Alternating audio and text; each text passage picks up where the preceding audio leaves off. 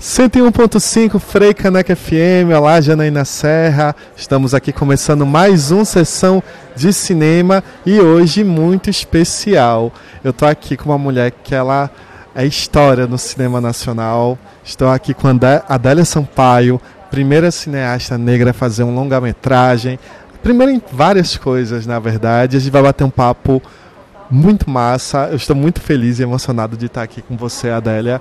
Minha primeira entrevista para o Sessão de Cinema é contigo, então estou começando com alto nível. Sucesso para você, antes de qualquer coisa. Tá vendo, gente? Tem como não ter uma entrevista boa com essa mulher. Adélia, eu queria conversar contigo. Primeiro, onde é que surgiu a sua paixão por cinema? Que eu sei que é uma história muito bonita. É, surgiu, na verdade, dentro de um cinema, eu entrando pela primeira vez num cinema e vendo pela primeira vez um filme. Então, abriu a tela, eu olhei e disse assim, eu quero fazer isso. Eu quero entrar nessa tela. Eu não entrei na tela, mas fui tentando, com muita dificuldade, entende? Chegar ao cinema. E cheguei através de uma empresa chamada de filme, que estavam procurando uma telefonista. Eu digo, lá deve ter cinema e eu já vou estar perto. E realmente era o reduto do cinema novo, que eu conheci todos assim de uma vez. E acabei trabalhando na de filme como telefonista e também cuidando da questão do cineclube, que era uma coisa importantíssima na época, que hoje não tem mais, que eram os alunos, entende, fundando cineclubes e alugando filmes para assistir e debater, que é na verdade a formação de plateia, né? que hoje não existe mais. E assim eu consegui chegar a um set, fui continuista, depois fui, fiz maquiagem, fui diretora de produção e sempre com a ideia de rodar um filme. Foi quando surgiu o, a matéria dos velhinhos que suicidaram por receber a denúncia vazia.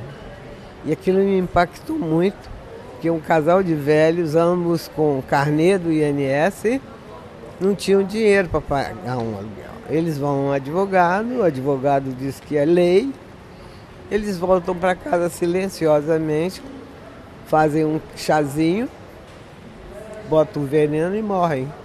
E a, a mulher deixa um bilhete eliminando qualquer possibilidade de alguém. Ela diz: Nós, eu e meu marido, achamos que essa seria a solução. Como não temos condições de pagar o, aluguel, seria essa a solução. Então não culpe ninguém. E aí eu fiquei muito impactada com a notícia e disse: Esse vai ser o meu primeiro filme, o meu primeiro curta. Eu tinha umas latas de ponta guardada na geladeira, que naquela época era película, né? Eu sou da era do Arriflex. Eram sobras de, de, de, filmes que os assistentes de, de, de produção me davam. E eu guardava. Então eu tinha muito pedacinho de filme que é complicado você rodar com fragmentos de filme, né?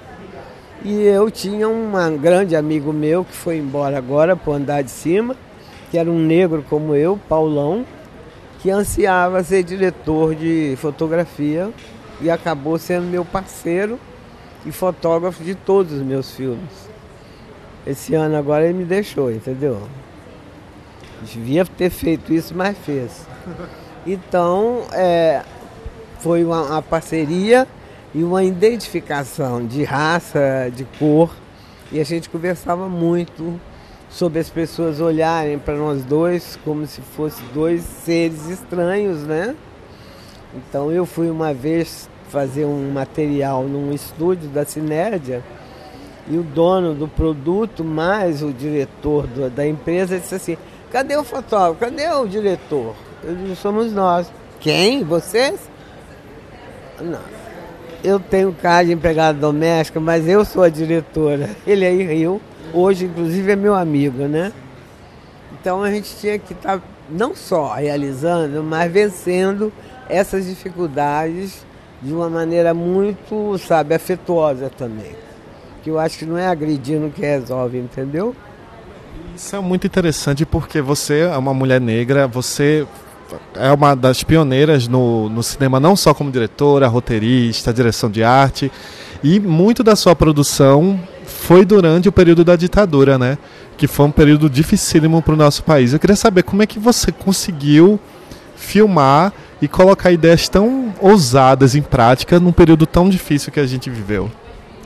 É, eu, eu esbarrei na ditadura, porque na verdade eu levei, logo que houve o golpe, eu levei uma cacetada da polícia eu estava grávida e perdi um filho com sete meses de gestação. E essa dívida a ditadura vai ter eternamente comigo. Então era uma coisa, é, eu era muito bem posicionada também do ponto de vista político. Meu pai dos meus filhos, meu ex-marido, foi preso político, depois foi absolvido, era um jornalista brilhante, entendeu? Então, na verdade, a gente tinha que fazer essas coisas e tentar a provocação. Então, quando eu fiz é, Adulto Não Brinca, os caras estranharam, mas por que a polícia? Eu digo, não, adulto. Mas eu estou querendo dizer que essas crianças queriam malhar o Judas. Agora, os adultos é que acharam que era um defunto, um cadáver, um presunto. Então, isso foi muito legal, porque os caras olhavam e diziam assim, é, Parece que não é isso não. Eu digo, não, claro que é, entendeu? E aí nisso você dibra as pessoas, né? Que é o fundamental, entende? Você conseguir fazer isso. Eu, inclusive, agora rodei um último trabalho, um último curta-metragem, que se chama O Olhar dos Anos 60, que é com Marília Carneiro, que foi uma grande, é uma grande figurinista, falando sobre a proposta de quem foi a geração dos anos 60, que é a minha geração. E a gente fala de tudo isso, de drogas, de sexo, e do, depois entende, chega a ditadura, a gente fica surpreso, fica triste. Quando ainda estava no meio da tristeza, ficamos mais tristes ainda, porque chegou a AIDS. Então era uma geração de alegria que ficou triste. E é triste realmente. Então.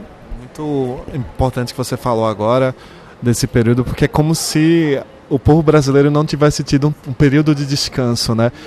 Acabando a ditadura, vinha essa epidemia da AIDS e em 1984 você lançou o seu seu longa-metragem, né, que é o Amor Maldito, que é um filme que ele é muito curioso, né? Ele, desperta, ele desperta e a gente sabia que ia dar, ele desperta uma polêmica e agora ele tá, ele é considerado um discurso atual, entende? Não só da questão da homossexualidade, como da violência doméstica, que é uma coisa que eu abordo, como o fanatismo religioso do pastor. Eu, a gente mexe com vai mais a, a, o grande teatro que é um tribunal, porque é verdade, entendeu?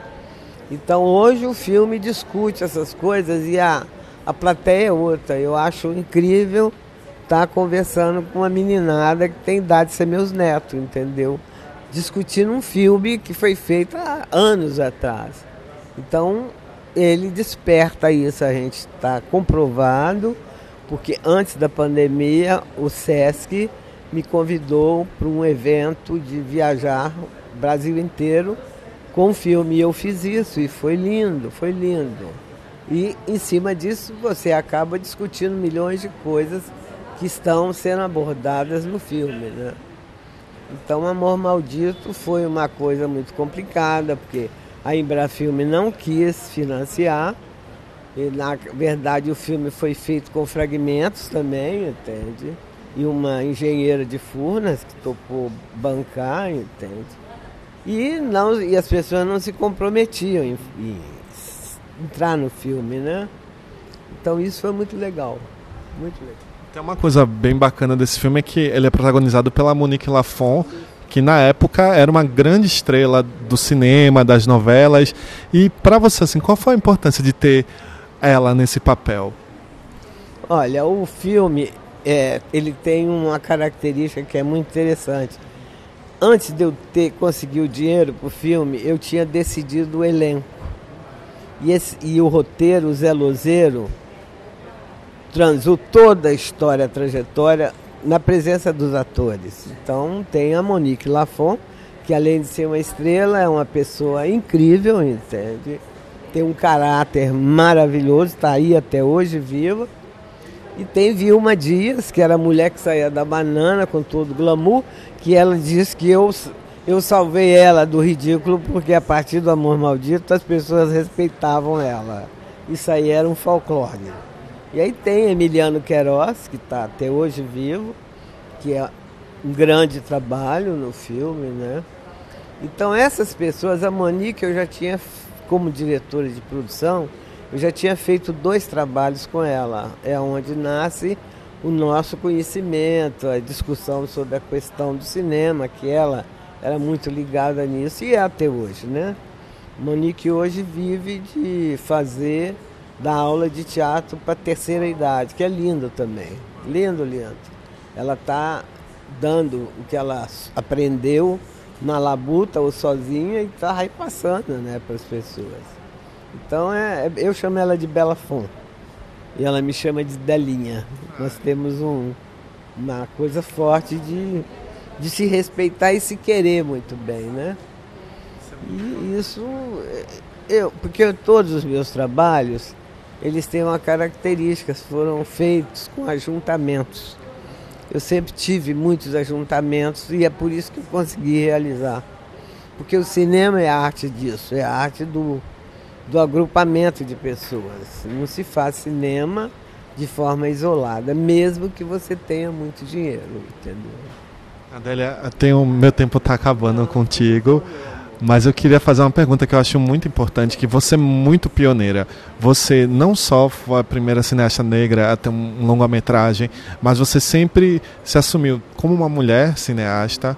Você nunca quis ser um homem, uma mulher, não. Você era uma mulher cineasta, uma mãe cineasta, uma, uma avó profissional do cinema como é que você você entende a sua importância na história? Eu queria que você falasse um pouquinho sobre isso. Como é que você abriu caminhos para tantas mulheres hoje estar tá trabalhando com cinema? Quando eu vou a debates e vejo a meninada, eu fico muito empolgada, porque você percebe, tem no meio de um debate um dia uma menina levantou e disse: "Olha, a vida inteira eu procurei um espelho para me olhar. Achei, você é meu espelho." Claro que eu chorei, fiquei emocionada, mas é a realidade. E isso é muito bom, porque mostra que as coisas mudam. E isso, do ponto de vista do, da negritude, idem. Você jamais veria nessa época em que eu filmava qualquer ator negro fazendo um comercial. Hoje tem que ter, se não tiver, não vende. Isso é fantástico, entendeu?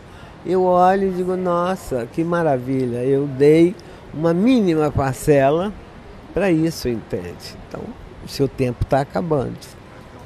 Eu queria te agradecer demais por essa conversa. E sobre a mostra, a última coisa que eu queria fazer é que você falasse como é que você se sente de estar aqui em Recife trazendo seus filmes e falando sobre eles. Eu me sinto feliz e muito orgulhosa, entende? E muito é, confortada pelo carinho da Ana, que é a pessoa que está me acompanhando, porque eu tenho uma dificuldade de mobilidade. Eu estou com 80 anos, então não é. Vai, não vai. Ela vai se tiver alguém ajudando, né? Então eu fico muito feliz de perceber que as pessoas se interessam e que estão, entende, vendo o filme. O filme não é porque o filme é uma obra de arte, mas o filme mexe com coisas muito sérias que até hoje existem, que é a violência doméstica, que é o, a angústia do, do crente que vai lá e chuta e pega, joga o negócio do, do candomblé, enfim, essa, essa violência velada, né? Então o mundo precisa de amor e paz. Não estou vendo isso, isso me angustia. Mas como eu já estou na reta, já estou indo, então paciência, é isso. Tá ótimo, Adélia. Muito obrigado pela sua participação aqui. Foi um prazer conversar com você. E com você, segue aí no estúdio Janaína, que eu tô aqui encantado na frente de Adélia Sampaio. Um beijo.